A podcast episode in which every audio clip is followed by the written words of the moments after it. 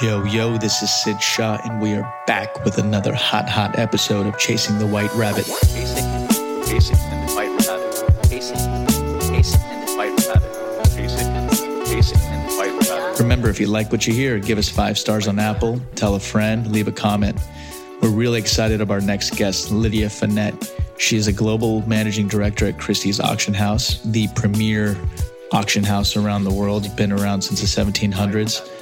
She's led auctions for more than 600 organizations and raised over half a billion dollars for nonprofits globally. She's the who's who of uh, New York and, and pretty much has been featured in every single publication you can think about. And we get a chance to talk about her amazing book, The Most Powerful Woman in the Room Is You. So let's get into it.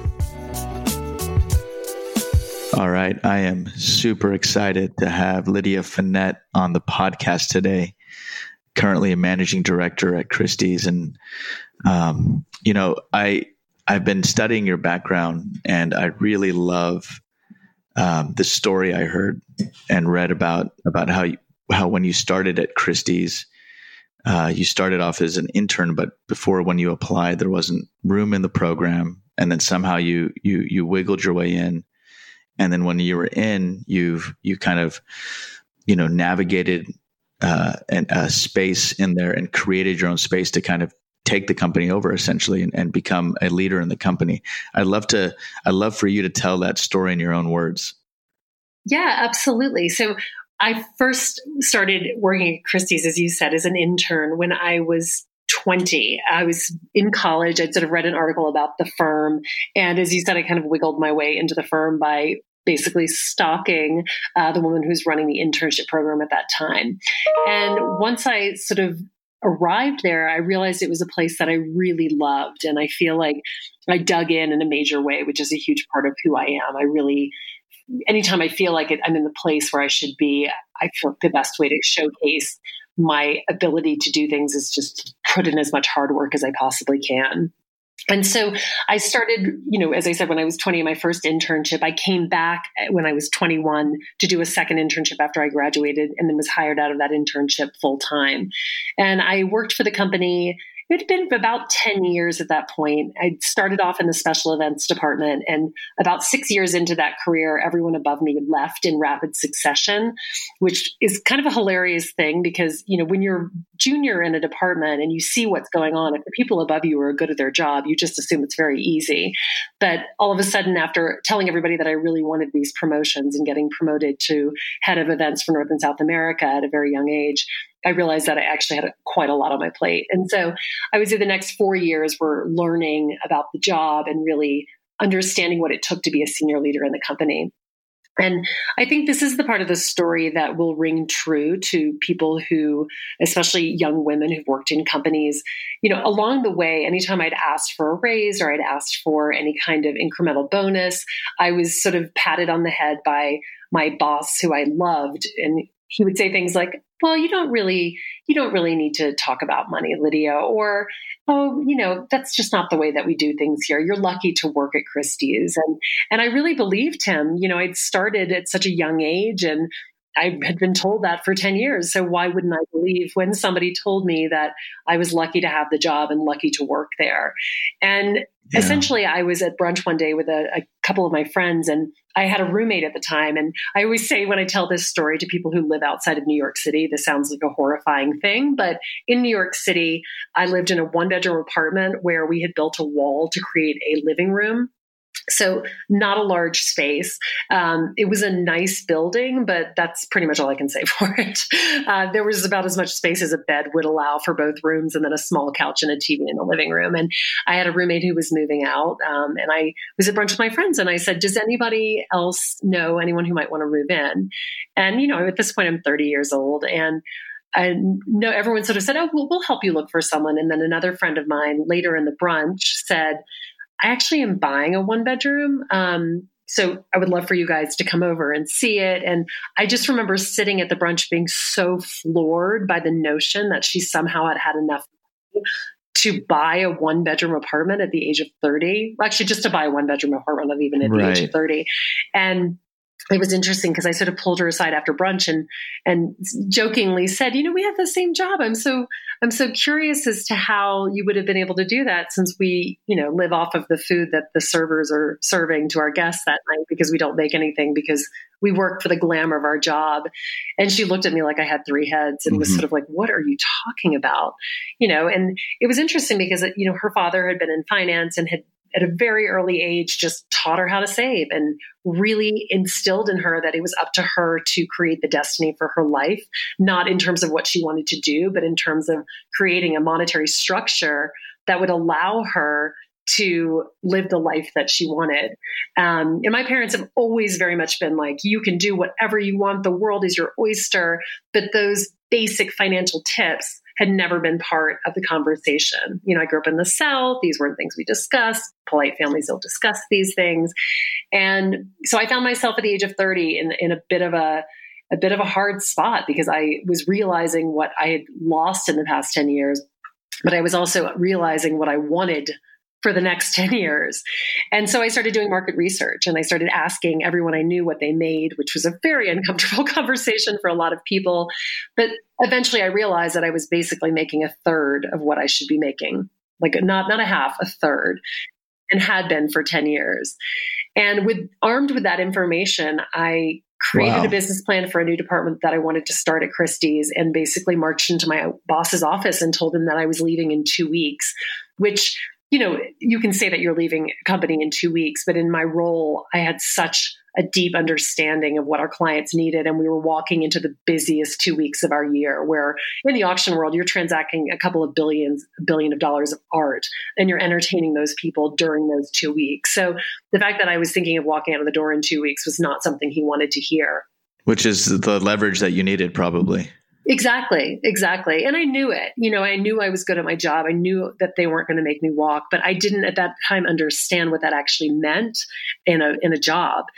And when I said that, he said exactly what I wanted him to say, which was, "Well, what what would it take to make you stay?" And, you know, thankfully I spent the time figuring that out. And I said, you know, I want triple my salary and I want to be a senior vice president here. And I want to start this new department because I see a revenue opportunity that we are not tapping into in this company. And we, we sort of negotiated, you know, over the course of the day. And by the end of the day, I had everything that I wanted. And it was just such a watershed moment for me in my career and even in my life about asking for things and not being afraid to go after what you want and realizing that you deserve what you are working for. And so that was the third chapter of the book. And that was, you know, such a great chapter to write because I felt like I was putting that story out there to people who may not have heard it um, or may not have thought of it or even believed it in themselves. So just giving other people the confidence to walk in and have that conversation, I think was really the point of that story being in the book.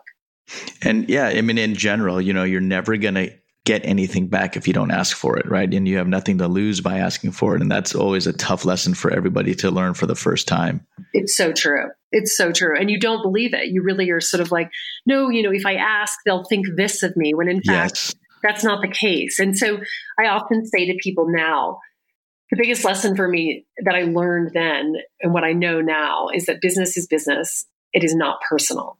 And so, you know, you can work for a company for 30 years, they have a change in management, they fire you. It doesn't mean that they, you don't love your company, but you have to think about money as a different thing. Absolutely. Um, when you when you think about kind of your point of view on business and um, on on kind of just surviving in a corporate culture or working your way up what do you think is the one clear non-mainstream view that you have that you believe that has helped you get here where you are today I truly think when things start going sideways, I mean, I, you know, I lived in New York through 2001 through September 11th. I lived in New York through the recession. And even now, everything that's been going on with coronavirus, for some reason, I have the ability to not crumple under pressure, under under all of the emotions and the weight of all of those things. And instead, I sort of go into this thinking mode, and all of a sudden, a great deal of clarity comes for me. And so, you know, the art world is not doing what we want it to be doing right now. We are not able to get our clients in the way that we want them to. And yet, for some reason, instead of making me scared and feel like I want to go into a hole that makes me energized and makes me think about different ways and opportunities that we can access those clients and create new th- things that are going to help drive our business. So it's a, it's definitely something that like the ability to pivot very quickly is I think probably the greatest the greatest thing that I have in my toolbox and I bring it out constantly not even obviously under major sort of pandemics and world issues but but at other times too on a much smaller scale well, it makes sense. I mean, you're you're certainly at the front of your organization. You're you're wheeling, you're dealing, you're building relationships. If you're not able to pivot, then you're not able to kind of read what's happening with the market and and read what's happening with your customers. Yes, exactly, exactly. Um, what when you look back at the arc of your career, what are some of the common threads that you you kind of keep on pulling on? You know, um, we talked a little bit about that first thread was the ability to ask for something that you didn't feel comfortable with. There must be so many more that you've, when you look back and you wrote this book, um, that you saw there were some some common themes um, across the arc of your career. I think more than anything, it would be just sheer perseverance and no, not really taking no for an answer and and learning over time to be less afraid to ask for things because you're not worried about the answer being no which I think honestly is the biggest superpower there is in life. Because, you know, if you think about how many people are constantly scared about the answer no and how it keeps them from actually asking the question in the first place, you realize like how many things have not been done in life because of that. And so, you know, I, I fully, every time I feel like I don't want to do something or I don't want to make an ask, I push myself to do it, even if I have to sort of fight through the ick in my stomach, because I know ultimately that's the only way that I'm going to challenge myself, try new things, and get new things done. That's really powerful. I mean, um, I, I love I love people who chip away at the word no because you know I I, th- I, actually think when you get told no, it's the fastest way to figure out how do you get them to yes, right? Is because you already know what they're saying yeah. no about, but you have the ability to pivot your idea or change your idea or or get it in a way that meets the requirements that they're having. And I think that's the most powerful thing if you can understand that and not take it personally. Yes, absolutely. Absolutely. Um, let's talk about your book for a moment. I'm I'm really excited about it. I just ordered it this morning, and I'm going to read it definitely before my my I give it to my wife um, because of because of these themes are so important. I mean, I understand that the book is called "The Most Powerful Woman in the Room Is You," but I mean, you know what you're talking about obviously resonates with everybody who's trying to trying to make an impact. Um, how did you begin to codify these lessons that defined you over the last decade. It's so easy to, you know, have a, a, bunch of things that you use in your toolkit, but to actually be able to codify them in chapters and then have them, you know, in bite-sized chunks so other people can use them as part of their toolbox is not an easy is not an easy thing to do. You know, it was interesting. There were so many times that I would get off stage after auctions when people would come up to me and say, I don't understand how you do that. How do you get on stage and ask people for, you know, hundreds of thousands of dollars and then sort of smile and walk away if, if they, you get it and smile and walk away if you don't? And, you know, the common, the common thing I would hear especially from women was, I just could never do that. I could never ask for anything. I just can't sell anything. I just can't sell myself. And when I really started to unpack that statement, because I heard it so many times over the years from women of all ages and guys too, but mainly from women. When I started to really think about how I learned that, it all came from being on stage as an auctioneer. And, you know, I say in the book, it's not, I'm not an art auctioneer, I'm a charity auctioneer. So I'm getting on stage trying to sell you something that you frankly probably don't want.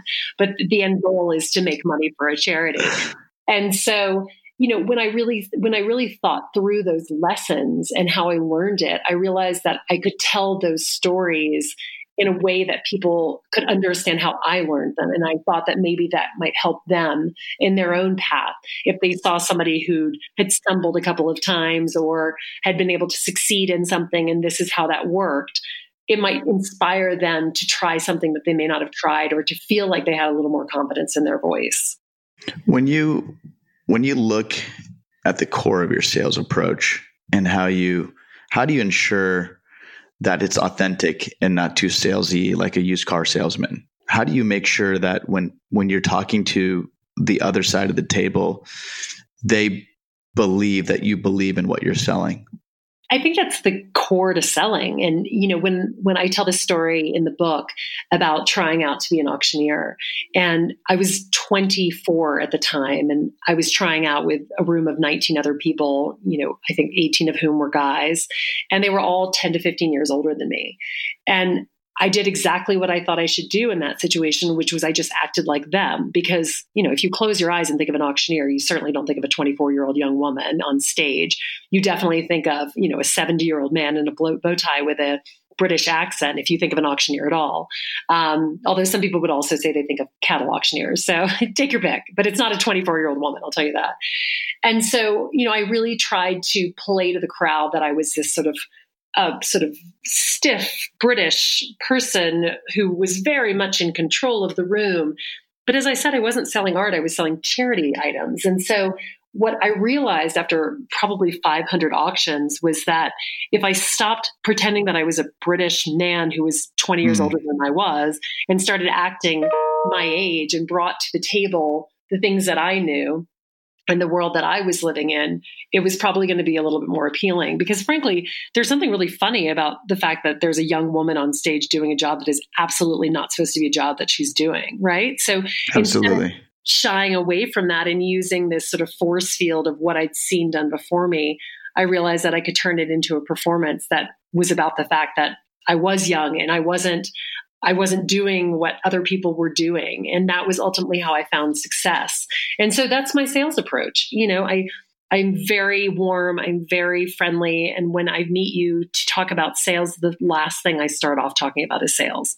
The first thing I start talking about is getting to know you as a person and understanding what makes you tick. Because at the end of the day, that's what's going to get a sale is when you trust me and you trust that what I'm saying is real, because then you will buy from me or you will learn from me however you're you're sort of in the middle of that sale. Um, when you look back at things that have influenced you to put you on this path, give you this confidence, write a book, do a half a billion in, in charity auctions. You mentioned uh, your friend or your peer at the time when you were 30, you know, that was a light bulb that you had that, that kind of made you on one path. What were some other influences or speeches or people that you look back at and say, okay, th- you know, this was really important for a specific turning point in my career? So I gave a speech. First, I, am a keynote speaker, speaker, and when I first started speaking, I spoke after this woman named Carla Harris, um, who was one of the first African American women sort of in Wall Street and has been at Morgan Stanley, I think, for over 30 years now. And she was speaking on stage and she said something that I have never forgotten, which is um, perception is the co-pilot of reality. And that's a tagline. I mean you would never know what that means. But the explanation that she gave really stuck with me so i'll share it with everyone please. so she when she was working at morgan stanley she said that she was very detail oriented and it used to drive her crazy because these people that she worked with would come in to her office like two minutes before a presentation and sort of throw something on her desk and be like will you look at this? And she said you know one day i realized like I need to stop this behavior because a they're not giving me enough time. B i can't even help them. And c it's just it's frankly really disrespectful that they're doing this. And she said this guy walked in threw something on her desk said, can you look at this? I have to present it to the ceo or something like that and i just want like a quick glance at it. And she said you know what? I'm not going to look at this because the bottom line is I'm very detail oriented and I'll rip it to shreds. And if you'd given me time, I could have sat with it and really made some changes. But because you just threw it on my desk right now, you know, I just don't have time to do it. And she said that he marched out of the office and kind of rolled his eyes, whatever. A couple weeks later, another person came into her office with a document and said, Carla, I know you're really tough and you're probably going to rip this to shreds. So I brought it to you with plenty of time so that you would have time to look at look at it before I present it. And she said that what she realized in that moment was that she had put the words in someone else's mouth about how she wanted to be perceived. Right. And so when I wrote the, the title of the book, The Most Powerful Woman in the Room, um, that's how I sold the book. It wasn't as you until I started writing. It was just The Most Powerful Woman in the Room. After I sold it and the New York Times wrote, sorry, the New York Times published that I was writing a book that frankly I'd only written about a chapter of. And then all of a sudden, everybody's looking to me as the most powerful woman in the room. And it was amazing because I didn't feel that. But after I finished writing the book and after I finished promoting the book, I absolutely felt that. And I would say it was funny because anytime anyone would do a conference where there was a power woman, I would get the call. And if there was a panel that someone attended where I wasn't on it, I would also get the call and they would say, There was a panel on powerful women and you weren't on it, Lydia. and it was just such a funny, it was, it was all of a sudden I became this person who I feel like I felt I was that way inside, but to actually say those words and then to have people hold on to that and then take that as fact is kind of the manifestation of what Carla Harris said on that stage that day.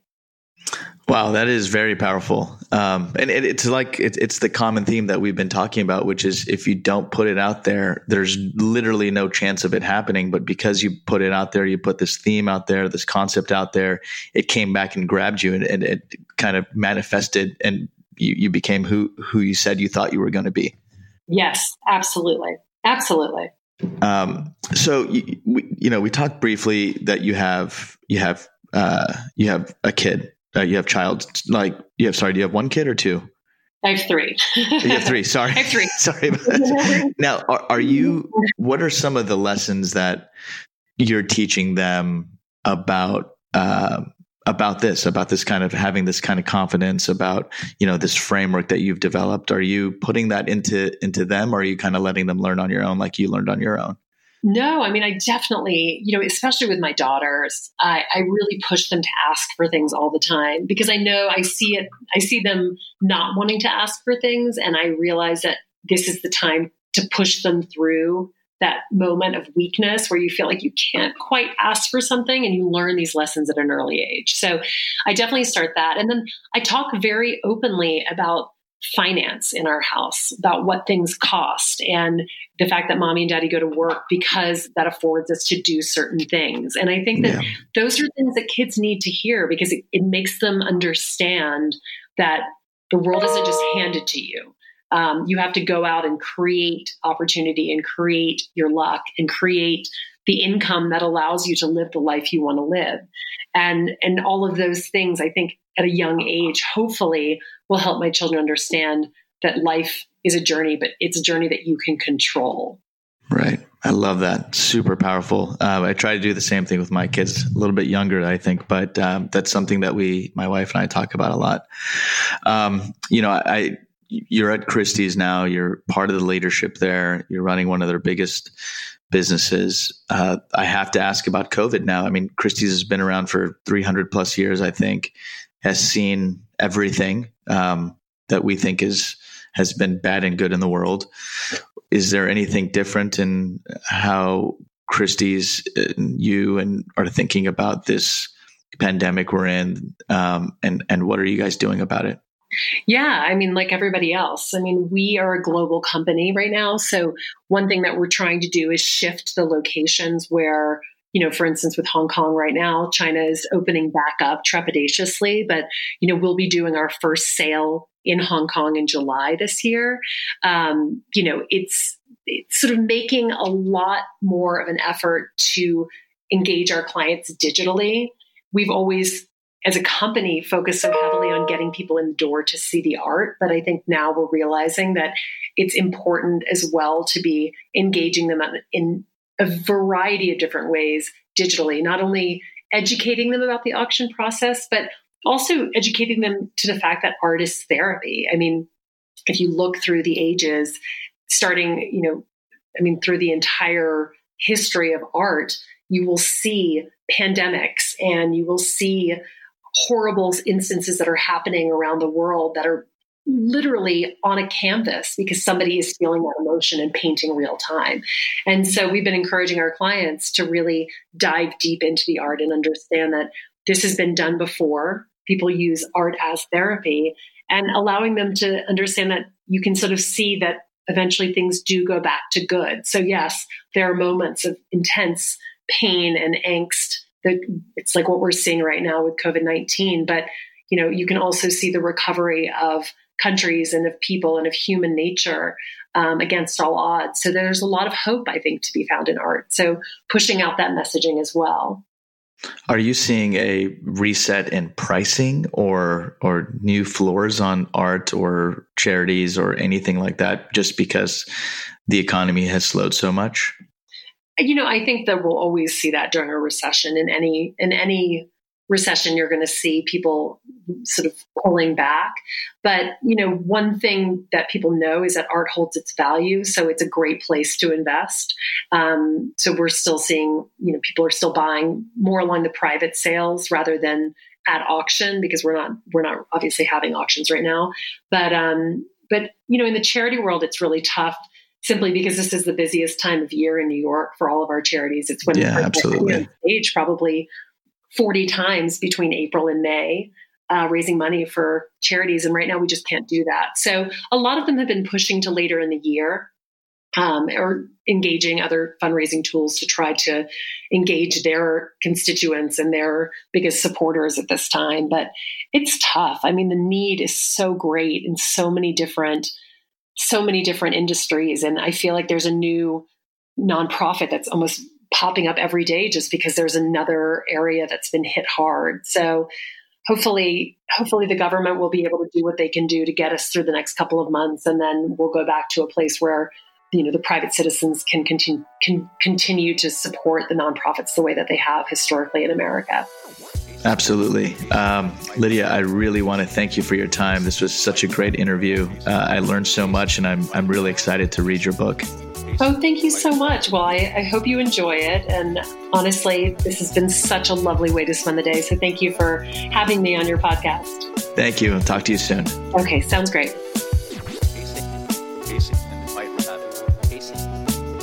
Man, that was good. I hope you guys enjoyed that as much as I did. Uh, remember, we are on all social media. Personally, I'm at Sid Shah Live on Twitter and Instagram. The podcast is at White Rabbit underscore pod on Twitter, Twitter and Instagram. Uh, hit us up. Tell us what you want to hear. Tell us what you want to talk about. Leave a comment. Tell your friends. See you next week.